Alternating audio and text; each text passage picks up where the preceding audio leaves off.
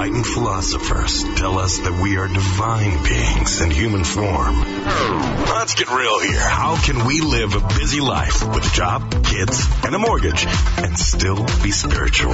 Join CJ Liu as she tackles real life issues through a spiritual lens and talks with experts in relationships, work, and more. You'll get practical life skills and learn how to touch, feel, and experience a whole new way of living. Be a force for good and fire it up with CJ. Log on fireitupwithcj.com and call CJ now. 248 545 Soul. CBS Radio's The Sky. Welcome back to Fired Up with CJ on CBS Sky Radio. We're here every Wednesday at 4 p.m. Eastern Time, and we do appreciate you listening today. We have a great show, and we're at, I am at the CBS headquarters in Michigan, and CJ is in Seattle, and I want to welcome you all to Fired Up with CJ. Before I go to CJ, I want to give you her website. As we all know, it's fireitupwithcj.com.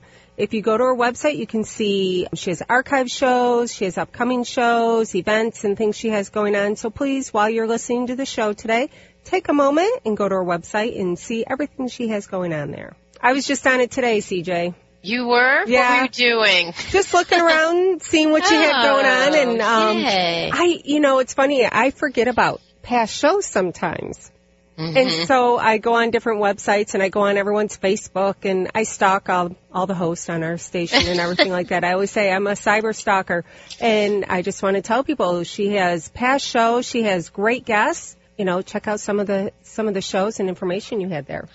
Well, I don't know about you, but I'm kind of feeling a little bit crazed right now about the school year beginning. Are you doing the same thing with your daughter? Oh yes, I am running out the door after your show today to go to um, open house to meet all the teachers. And she's in high school, but this is for the parents, so we can go and make sure we have everything for our children. And Yes, I have that tomorrow. yeah, and I have it tonight. And my daughter, the Virgo, I always call her my Virgo because she's, Mom, what time are you leaving? Mom, what time are you leaving? Mom, what time are you leaving?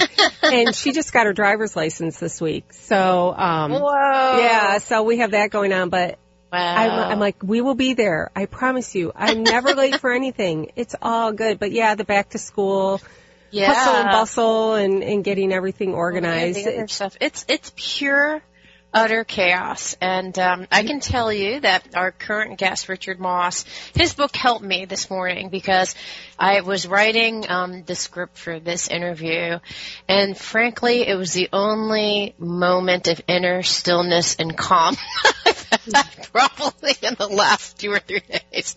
So.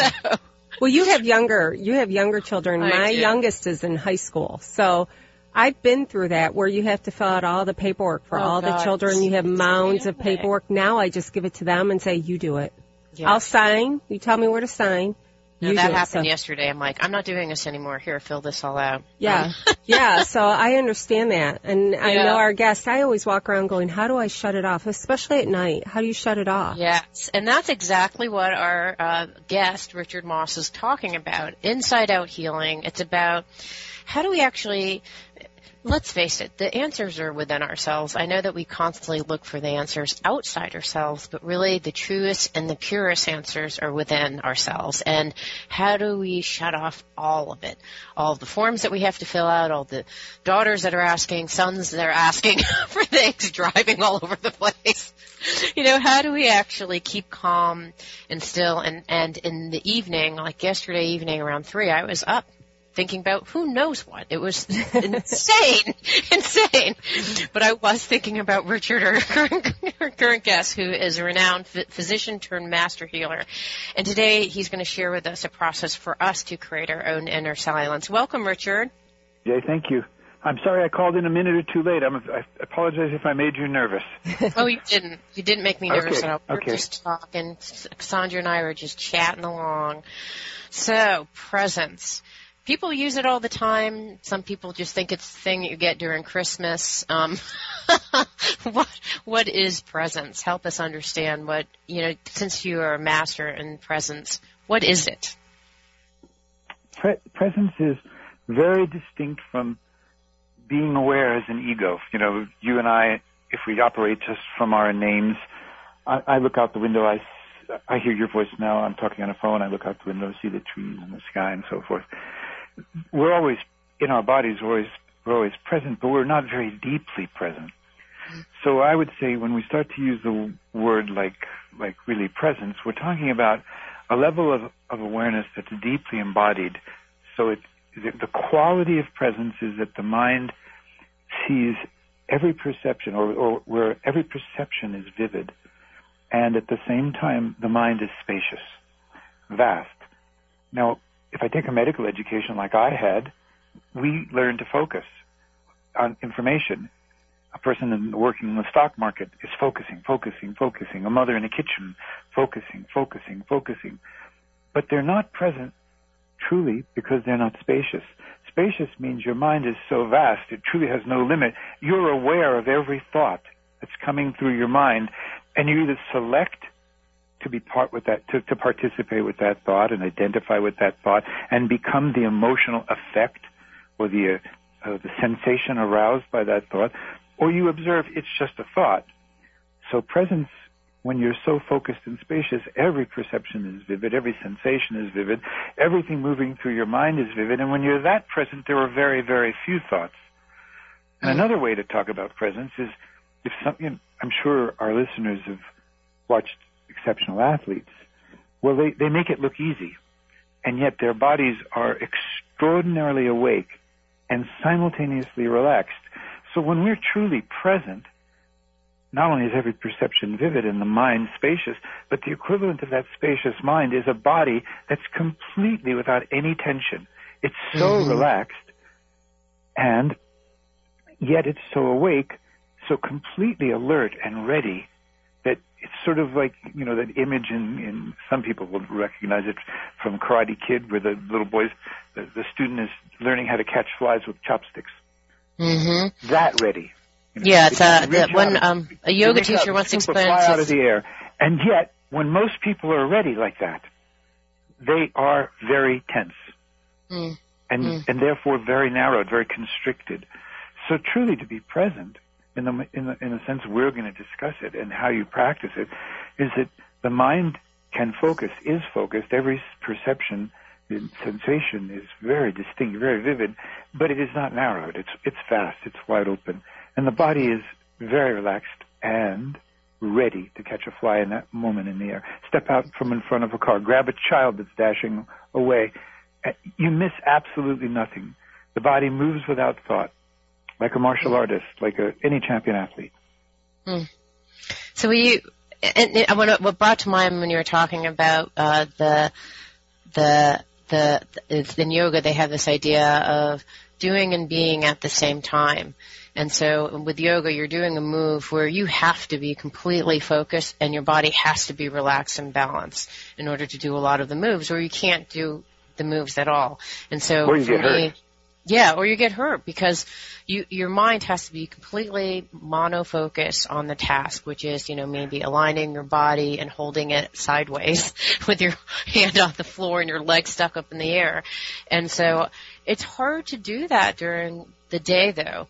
And I think that, you know, I think actually what's interesting is I, I don't know if I'm deeply present or deeply embodying it. I think I'm paying attention, but I think paying mm-hmm. attention is different. If when, when I'm hearing your description of of presence, where you're spacious and vast and open and kind of picking up everything. I mean, how many people well, are? You know, when when Eckhart Tolle used the expression "the power of now," mm-hmm. I mean, the oldest teaching in the world but he, he hit a note. The trouble is the word now is just a complete abstraction. What's the power of now? The power of now is that, using your expression, you're, you're paying attention. That's an aspect of it. Mm-hmm. But if you're paying attention because you're anxious about what's going to happen, that's not really presence. That's contraction. Mm-hmm. Um, and so, so can you pay attention in such a way that you miss almost nothing? Mm-hmm. rather than paying attention for something. Because paying attention can just be focusing. Um, and focusing is only half the story. There is no such thing as the now. It's a completely abstract concept. What you experience right now depends on whether your body's ready and relaxed. If it's ready and, and tense, then you're nervous, easily made irritable. Your nervous system gets easily provoked by loud noises or a, the tone of voice of your partner or the way a child talks to you or how the boss throws you an assignment because you are, you know, ready, but you aren't relaxed. Mm-hmm. And the same thing with the mind. If, if, we use the same, the body and the mind are not separate, but it, we use different language to talk about them. When every perception is completely vivid and your peripheral vision, vision is just as engaged as, as, as your, your macula, as, as the thing that's right in front of you that you're looking at, um, and you know that, that the part of a person that's listening to our voices right now is very hard to find. Okay, Mm-hmm. I, I ask the audience, find the part of you that's hearing our voices. If, if I'm in a room and I ask that question, sometimes people's eyes go up because they're thinking. Sometimes Mhm. all of a sudden a stillness falls over the room. Almost always a stillness falls over the room. Mhm. Because the question isn't a question you can answer with a thought. The Mhm. question actually changes the quality of your attention. So Mhm. when I say to I say to our audience, find the part of you that's hearing our voices. In that split second, you become aware in a different way. Yeah, I, I definitely, when I did that, I felt the silence within me. Here's the thing that I find tricky. There's kind of this spaciness that I, that I think is also, because it's the tension between the two, because I can get super relaxed and get kind of spacey, where I'm not thinking about anything. Someone will say something to me, I'm hearing, but I'm so relaxed that it's, it's, a, it's a balance between these two things. Because I, I, I, when I think of the place that you're talking about, where I'm so relaxed, like after a massage, let's say that's when my body is the most relaxed. I wouldn't describe myself as focused either. And it seems like you're Well- asking to be in an, an in-between place between those two things. What we're trying to do in our conversation right now is educate ourselves mm-hmm. and educate our listeners. So, yes, everybody knows what it's like to work a long day mm-hmm. and have been focused all day and being emotionally uh, cha- aroused all day long be- by various things. Someone else's behavior doesn't emotionally arou- arouse us. Our judgment of their behavior is what emotionally arouses us. So mm-hmm. we judge constantly ourselves and other people mm-hmm. and every and, and the situation and the job. I was just doing a one-on-one for the woman from Europe, and it was mostly about her story that about her career. Um, and she goes to work and makes herself exhausted because she thinks it's not a job that's really using her skills, and because she thinks that, she exhausts herself. So, so what most people haven't developed at the end of a busy day like that is that when they go into relaxation, they do exactly what you said. They get spacey. Mm-hmm. They have to lose themselves in the, the, the TV series. I love TV Mhm. series. You know, um, well, certain TV series. The the TV's gotten, you know, the shows have gotten just so sophisticated, so interesting, so well written and directed. I and completely agree. Yeah, Yeah. I mean, it's a whole different universe than, than when Yeah. I was watching TV in the in the 50s and 60s. Yeah. Yeah, I hear you. But when you said so Yeah. people relax, like they think of uh this kind of okay, I'm present because I'm all relaxed and I'm spacing out watching TV, but that's not really being present either. But it is Not- that it's relaxed. Not at all. It's not Yeah. at all. So give, I'll give you an example of extraordinary presence. The man, his name is Ueshiba, he's dead now quite a long time, that founded Aikido. Mhm. When in the when in the final stages of, of when he would accept you as a student, and in the final stages of his life, he was an old man, and like all all old men, our prostate glands get bigger, and our ability to hold urine gets smaller, and so we get up in the night to pee, sometimes a couple of times. Ueshiba would get up in the night to urinate, walk very quietly in his slippers through the dormitory room where the students slept to the bathroom. And if every one of those students at any time of the dead of night didn't sit up instantly in bed as he walked through, they went home. Okay, so that's now Ueshiba, Yeah. even in his seventies, could throw men six and seven at a time, half his age, who had been studying martial arts for at that point ten and fifteen years. He could throw them around like they were toys, mm. because not anything he ever did with a movement came from a thought. And he didn't use energy in the normal sense, his physical energy. His body and his being and the environment and his opponents were all one singular state of consciousness. So that's the mm. mind in spaciousness and the mm. body in profound relaxation. And he was trying to teach that to his students. So you have to be able to go to sleep at night and get the nourishing rest you need. At the same time, be aware enough of your external environment.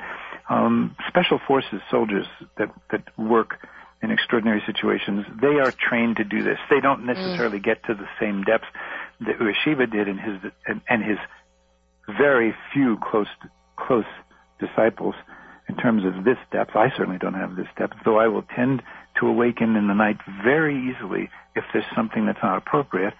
Mm. But the ability to be totally mm. relaxed at the end of the day depends on how all day long you let go of the arousal mm. created by thoughts that make you angry or resentful or hurt or bitter or anxious about the future or judgmental of someone else or sad about the past, regretful about the past, guilty about the past, and on and on and on. We are stimulating ourselves with thought and at mm. the same time, when natural and normal feelings come up inside of us, we're so far away from our bodies we don't even recognize them. And actually, we're going to have to close on that fantastic note. We will be right back after the break and we'll continue our conversation on presence. CBS Radio's The Sky. The Sky. Now back to Fire It Up with CJ. Be a force for good. And fire it up with CJ. Log on fireitupwithcj.com and call CJ now. 248-545-7685. On CBS Radio's The Sky. Sky. Welcome back to Fired Up with CJ on CBS Sky Radio. Our guest today is author Richard Moss, sharing his work and newest book, Inside Out Healing. I'm Cassandra, and I'm here with you on CBS Sky Radio. Our website is www.newskyradio.com, and CJ's website is fireitupwithcj.com. And now we're going to go right back to CJ and our guest, Richard Moss. Hey, welcome back to Fired Up with CJ and I'm CJ Liu, and uh, we've been talking about presence, and um, I'm going to slightly switch topic, but presence is still the focus area. Is that a that that's a logical statement? Presence is still the focus area. so there's a Buddhist quote that said that says, "Pain is inevitable, suffering is optional." And I was um, sharing with Richard during the break that uh, I took a beach run because I really, really wanted to get exercise, and uh, it was about a 20 minute run that started with a deluge of water and all my clothes were getting sopping wet. And then it started, then it merged, morphed into pinpricks of, of sand mixed with, uh, rain that felt like they, I was just getting acupuncture all over my body. And I thought, well, let's practice what Richard says about pain. I'm I'm in pain right now because I I could go into I better go home because it's raining and maybe I'll get sick and all my clothes are sopping wet and I got sand all over me. This is ridiculous. Why am I even running? But then I thought, no, let's not judge this whole experience. Let's just run and just not judge the pain. Not you know I feel the pain, but I'm not going to go into it. I'm not going to give it a story or add any energy to it. I'm just going to run. And when I did, I experienced the most magical moments because I saw the expansiveness of the beach. I saw these beautiful, exquisite patterns in the sand and the waves that I would never have seen if it weren't storming.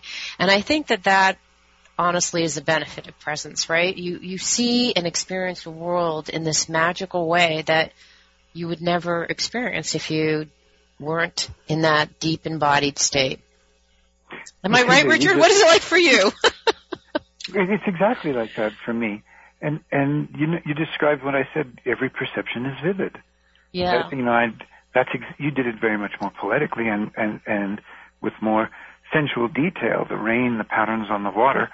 But that's exactly what it means. And you reached it simply because you let go of the thinking mind as a filter between you and your experience and the judging ego uh, and which is not our friend. It wants to make us special. So you would have been special victim if you decided to turn back, and instead you just dropped it and and became someone just being. Mm-hmm. And the nature of the mind in that state, which we can call presence, is that they're wide open. They, they, they, you know, whatever the word spacious is the best one I've been able to find. Mm-hmm. But at the same time, everything you're experiencing is so precise, so vivid, so alive, mm-hmm. and and you feel so alive.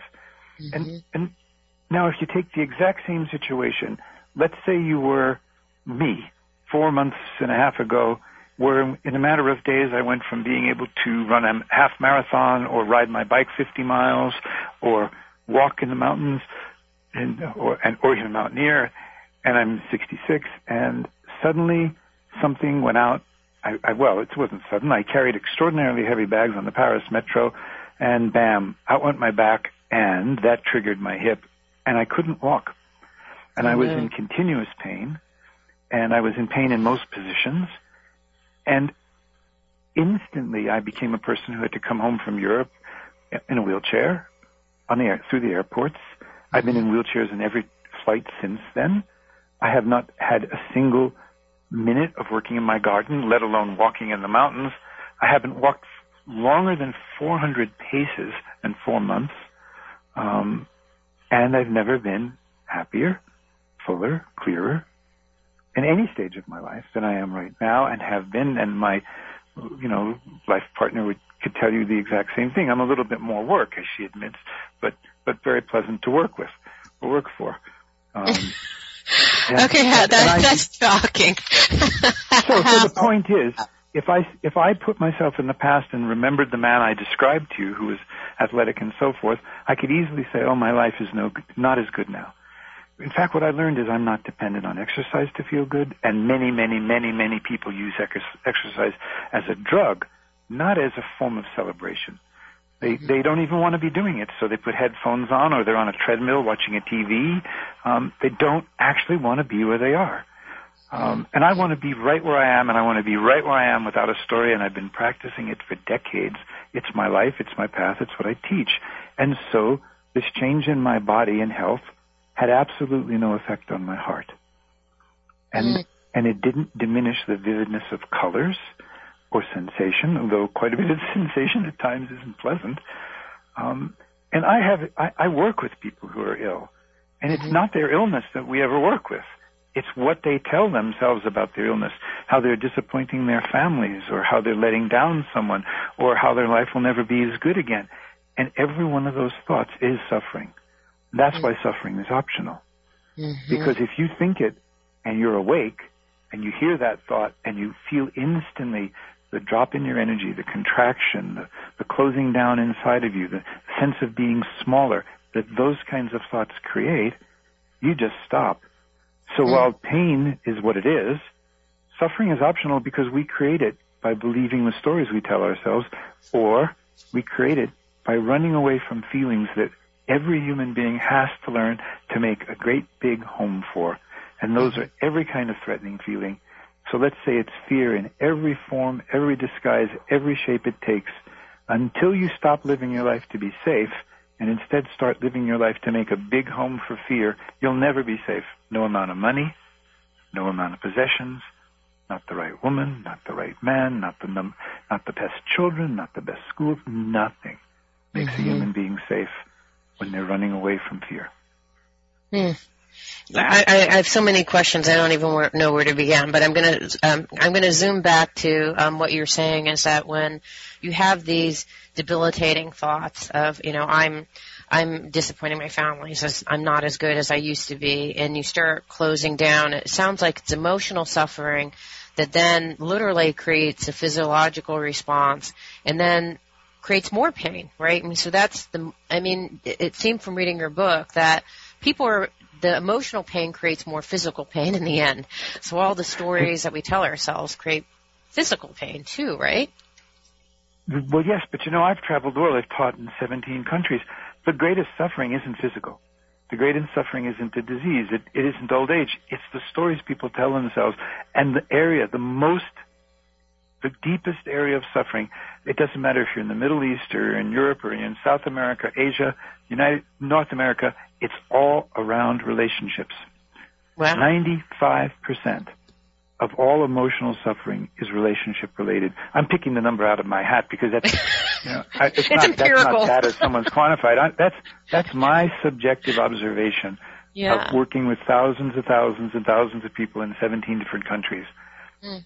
Relationship relationships with the boss, with a coworker, with children, husband, spouse, even, and of course with ourselves. That is Right. the greatest source of suffering. What, and so, so go, li- linking that to the thing that you said, we, we can never run away from our fear. What are the typical fears that people are expressing to you about relationships? And how, and if we don't run away, what do we do? The, the typical fear is that I'm not loved, I'm not lovable, I'll be abandoned, I'll be mm-hmm. alone all my life, especially for women. Reach a certain age, some women all over the planet are getting empowered and they're choosing not to stay in destructive relationships. That is emotionally, you know, uh, non-alive relationships. No one should stay in an abusive relationship. But these women are, are choosing not to stay in dead relationships. And yet they leave and find it's not so easy to find a companion and and that longing for companionship or the suffering when you're in a relationship and the other person isn't there and doesn't mm-hmm. listen and doesn't respond. That's just so this the, the feeling the sensation is a, a feeling of abandonment or emptiness or alonement or worthlessness or unlovableness. And it's all fear. It's mm. just a it's all one sensation. Fear fear has a thousand names fear of heights fear of aloneness fear of abandonment. There's thousands of names and some of them you know really interesting names like claustrophobia or agoraphobia you know great words but it's only one sensation at different scales of intensity and what you have to learn is that there is no way to escape that sensation except to make a bigger space to hold it Mm, like a tempest in a teapot. You Okay, so we're- big, gotta dance with it. We'll talk about it more. All right, so bigger space to dance with and be with your fear. So in our next segment, we're going to let's take the one about relationships and you know what do you do if you're not in a loving relationship and how we can actually use some of the tools you have a, um, a mandala that you use um, and a, a great structure for kind of helping people through that so next up we'll be doing a checkup on your mind the doctor's in the house we'll be right back CBS Radio's The Sky. The Sky. Now back to Fire It Up with CJ. Be a force for good. And fire it up with CJ. Log on, fireitupwithcj.com and call CJ now. 248-545-7685. On CBS Radio's The Sky. Sky. Welcome back to CBS Sky Radio. Today I'm fired up with CJ. We have author Richard Moss, and his book is Inside Out Healing. You can find him at richardmoss.com. I'm Cassandra from CBS Sky Radio. We're going to go right back to CJ. Hey, welcome back, everybody. So, uh, in the first segment, um, Cassandra, you were sharing how your mind is just, you know, Yeah, mine too, like because crazy. it's the beginning of the school year, and all of us have those times where we are thinking about a thousand things at one moment, and uh, not necessarily in in a present, deeply present, deeply embodied way, but in a frenetic internet kind of way. and uh, in the previous segment, Richard was saying 95% of the his empirical study on people that he's talked to. 95% of the time it's relationship issues or people's relationship with themselves, relationship with others. Um, it's about relationships. And so what I thought would be interesting is to take his model that he has in his book called Inside Out Healing. And it's called the Mandala of Being, four, the four places of mind, where the mind goes when attention leaves now. And so I looked at this model in his book. And um, it says when you're not in the now, you're basically either going into the future and planning out your future, my favorite. You're looking into your past and being nostalgic and thinking about the past, or your thoughts are thinking about you um, and uh, other people, like the people who are uh, hurting me, irritating me, or causing me pain. or you're thinking about you and how you're inadequate, shameful, guilty, or whatever. So I looked at this model where it basically is a simple model. You're either thinking about these four things, the future, the past, uh, you or someone else, others, uh, that are affecting you. and I looked at, I tried to break this model and, uh, I couldn't because every one of my thoughts fell into these four categories. And I thought to myself, now why wasn't I able to come up with this model? You know, it's so simple but in its simplicity, it was brilliant. So, Richard, tell us about you know tell us about how we would tell us a little bit more about this model. I mean, how it is just so brilliant. It's so simple. It's brilliant. Um, and how someone would use it, you know, the people that you've used this with your relationships, how do you use these four different places in helping someone get back to the now? Okay. Well, in relationships, of course, um, we're telling ourselves stories about our partners, or we're telling ourselves stories about the relationship itself. Mm-hmm. We're, we're, we're, we have beliefs uh, about how the relationship should be, and those beliefs are, are not necessarily conscious, but they're there. And every time we end up in conflict with someone, we end up being in conflict because we're reacting to what they say to us, uh, which comes from the stories they tell themselves that they're not conscious of. And those stories are judgments, necess- maybe they're judgments of their partner, and, and maybe they're judgments of themselves. And as you said, maybe they're maybe they're going back into the past and remembering how good the love was when we first fell in love, and why isn't it that way now? Or because the question isn't what is, is never helpful uh, until you ask the right question. We'll maybe talk about that another time. But but when you say why isn't it helpful, you really why isn't it like that now? You're really saying it isn't like that now. It's the righteous brothers. We've lost that loving feeling. Mm-hmm. Um, the work, this work says there is only the present moment. There is only now. My work says that. The center of the mandala, mandala is a word in Sanskrit that means circle. In the East, they are forms of art that represent the journey of consciousness. Usually they'll have a Buddha, some, you know, awakened or peaceful figure at the center. And, um, then there's always four basic directions, and then there are more complicated mandalas. Nature is full of mandalas, like a sunflower or a mm-hmm. Um, something that's strongly oriented toward the center and yet pulls you toward the periphery. Mm-hmm. Well, what, what pulls us to the periphery of life are the judgments and beliefs about ourselves, like you mentioned, the mm-hmm. judgments and beliefs we hold about other people, about money, about God, about religions and other political persuasions, any, anything else that's other. You know, the way mm-hmm. a lumber, lumberer thinks about trees is very different than the mm-hmm. way a, uh, an environmentalist thinks about trees. Mm-hmm. And then we're constantly either going into the past and by telling ourselves or, or inviting the same images from the past and interpreting them the same way right now, we create in the present moment the same emotional dynamic of the past, which could be guilt or regret or sorrow or anger.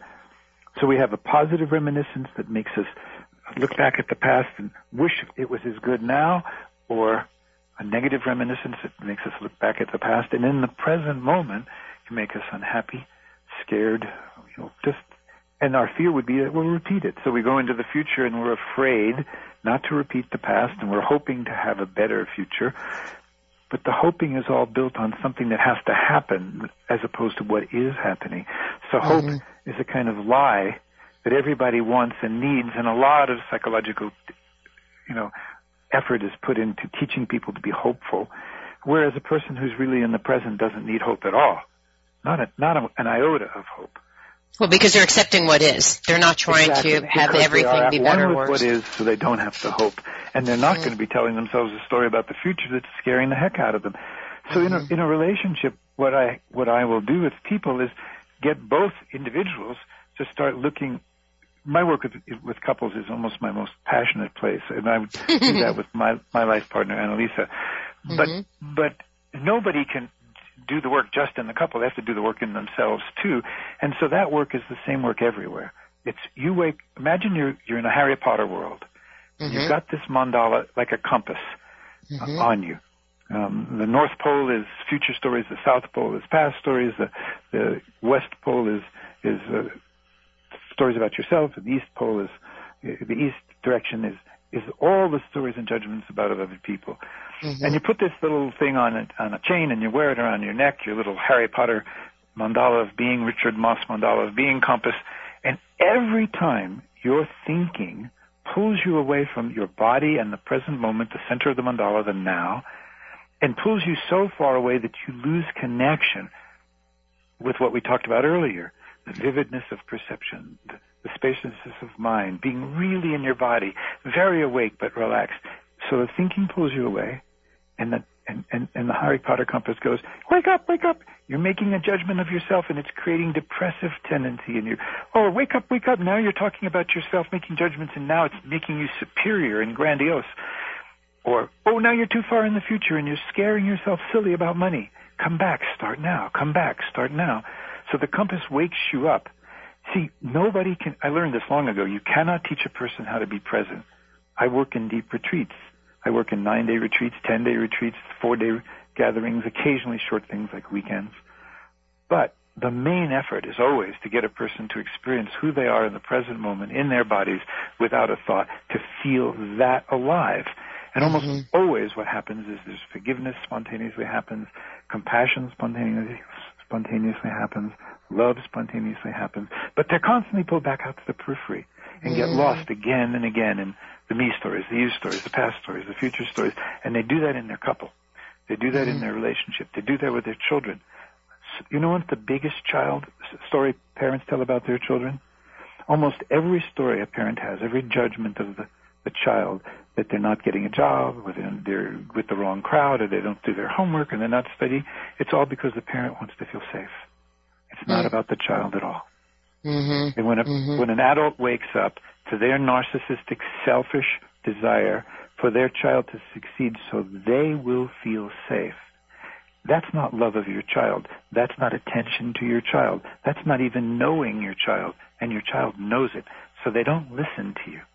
Mm. They can't trust you because deep down in the energy of the relationship, they know you may love them, but they know that what you're telling them isn't about love of them. Mm-hmm, it's about mm-hmm. making you, mommy, or you, daddy, safe.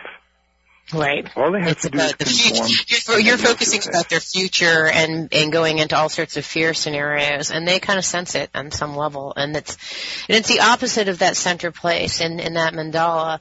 The center is the nowness, and when you are in that place, it is where you experience compassion and forgiveness and love of yourself, of your children, of other people.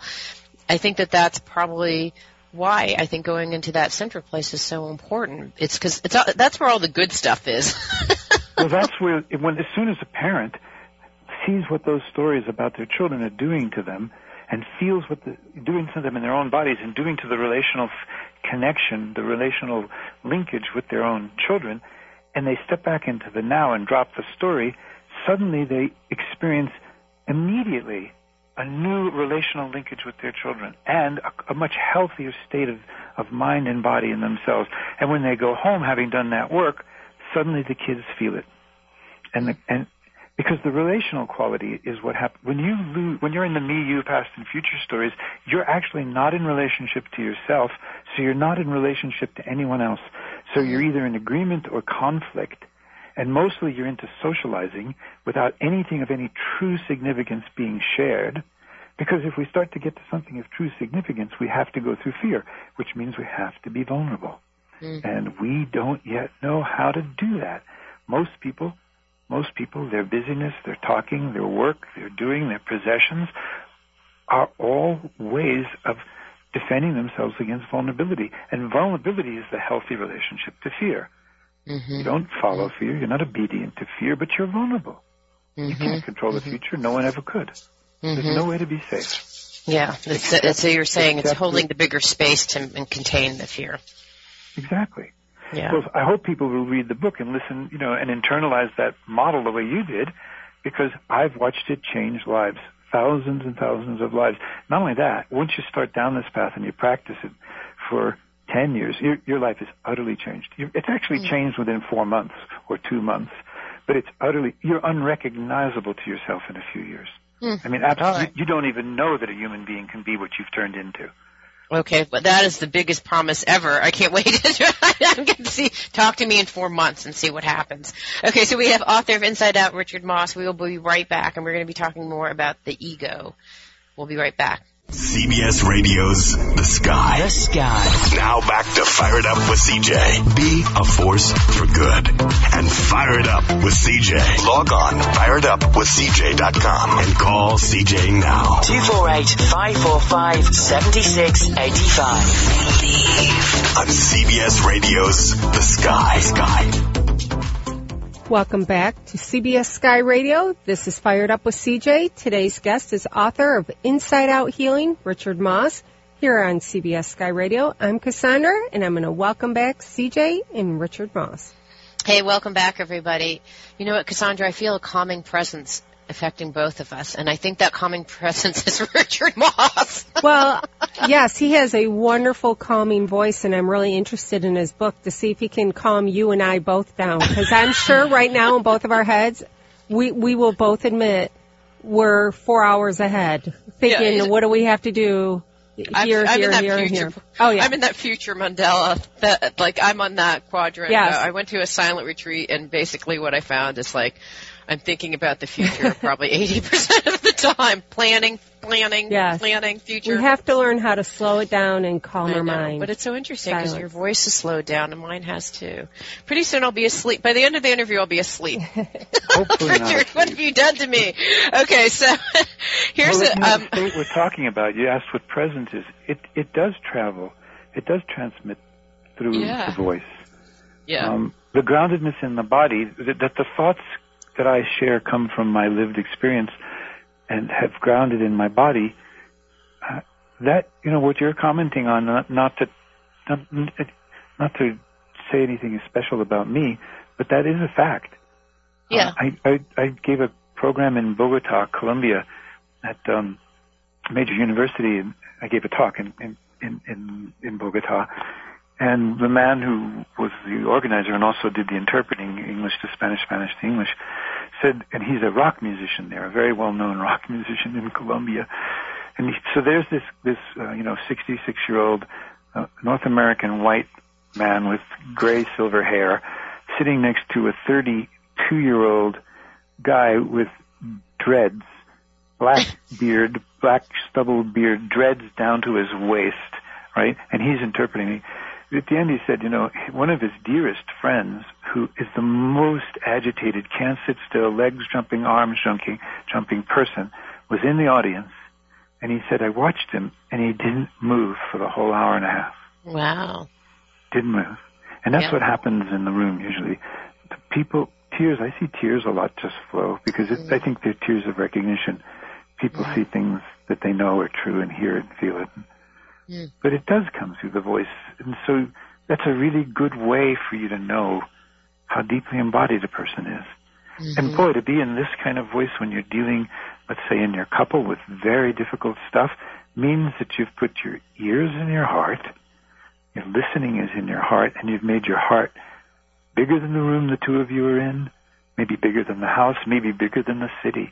You visualize that heart so enormous until there's room for your partner to be so true, so real, and then you can talk, you can listen, and um, boy, it it becomes such profound intimacy.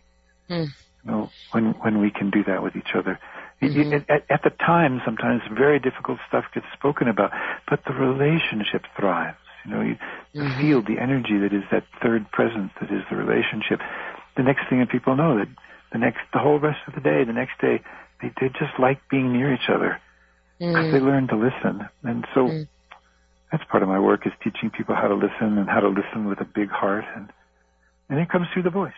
Yeah, and it's a it's a cyclical thing because I'm sure when you see their heart opening and their presence being felt, that it then affects you too, right? Because much like your voice is affecting them in a calming presence, their joy and expression and love for each other is then coming back to you. Sure. I don't know. That's Right. what I would guess would happen. Well, if it's a talk and I see someone, you know, five rows back or eight rows back, just sitting, you know, without any, I, you, you could project into someone's non, um, non-expression a lot, and and I've learned to not do that. But if I see someone who's really looking and who's there's tears in their eyes, that's positive reinforcement. But I'll tell you, learning in a deep, intimate relationship to let when I'm with Annalisa and she's telling me something really hard, I immediately feel the part of me that wants to defend or rationalize or go into my head, and I instead I just go deeper into my body and and literally visualize my heart getting bigger and bigger and bigger and bigger. Because I do not want to miss the single thing she wants to teach me or penetrate me with. Um, And I think that's something men are not yet, not yet really ready for. I mean, we're totally ready for it, but haven't learned it yet to let their woman penetrate them. Mhm. Um, and when we do, then the relationship thrives. Mhm. Mm. How long have you been in a relationship and how, I mean, you said earlier that you couldn't even believe that you've been in this relationship and how have you seen it evolved as you've been able to open up more and more and allow um, her into your space? We actually haven't been living together that long, a few years. We've worked together for 12 years, and we've Wow. been friends for 27 years. Acquaintances, Mm. friends for 27 years. Oh wow. But she she's walked the same, in her own way, uh, this path that I walk, and and she's walked many other paths, and and then you know as we started working together, we, and then started teaching together, um, eventually we became partners. yeah, um, beautiful. So many So, beautiful uh, but, stories. but yesterday we were doing one of these conversations I'm describing where I had to let my heart get really big. Mhm. Um, and that's every day. You know, it, we, we do, we set aside time for special conversations, but at, at any moment I'm always listening because, because I, I want us to invent in a certain sense through how we are present with each other the deepest intimacy we, we can possibly experience. And, you know, it's broader than the word intimacy, broader than just sexual, I mean. yeah, yeah. Intellectual, I, I'm just imagining telling my husband like, "Hold on, I'm really pissed off at you right now, and I need to see if I can expand my heart, and then we'll, talk. We will talk afterwards." Hold on. Well, actually, it's his job to expand his heart. It's your I know. job not to attack him. It's Yeah, I your job know. to find a way to tell him what you really want him to know that doesn't come just from attack. And it's his job to make a really big space and let it in and let him feel you, really feel you, get really where you're coming from, why it's so important to you. Um, and then digest that because he's felt it, because it's living in his body before he opens his mouth yeah, and that's you know and it goes both ways that's how it should be that's how it can be between people Mm. but you know teaching people vulnerability in a relationship Annalisa and i were were on skype yesterday with a couple in france doing exactly what i'm describing to you they we were guiding them we were listening we were listening as their relationship as they talked to each other in a, in this very specific way and as the relationship from time to time we would comment on how they had listened to each other or how they had mirrored each other and we tell them when the relationship felt wonderful. mm, And of course, sweet. by the end, by the end, they felt wonderful. Yeah. The relationship felt wonderful, and we were only three, five thousand miles away. That's fantastic. Thank you so much. Um, what a fantastic book, Inside Out Healing, Transforming Your Life Through the Power of Presence. Um, I have to tell you, I've tried a bunch of the tools um, in the book. They really work, and it is a very special book. Um, so thank you for writing the book. Thank you for being here. I'd love to have you on again. Um, and I, I hope your healing process uh, with your back and everything uh, is fast and quick. Although I know you're in your happiest moments I- at this point. I, tr- I trust it. The, the worst that can happen is I'll have a hip replacement, or they'll do some sort of back surgery, and Yeah. then I'll do what I can do. I'll, my life may have changed in some ways, but the present never changes. Yeah. All right. Well, many blessings to you. Thank you for being on the show. Um, folks, make Thank sure you, to tune in September when we'll be talking about back to school. And thanks and if again. people want help learning this, they should go to my YouTube channel because there's lots of short instructional oh, videos. Oh, okay. Good. Yeah. Okay. And there's a free, there's also on the website a free e-course that tens of thousands of people have used to learn to do the mandala for themselves. Oh, perfect. Okay. So it's richardmoss.com. Correct. All right. Thank you again. Thanks so much. Okay, thank you. Okay, It's been a pleasure and a privilege.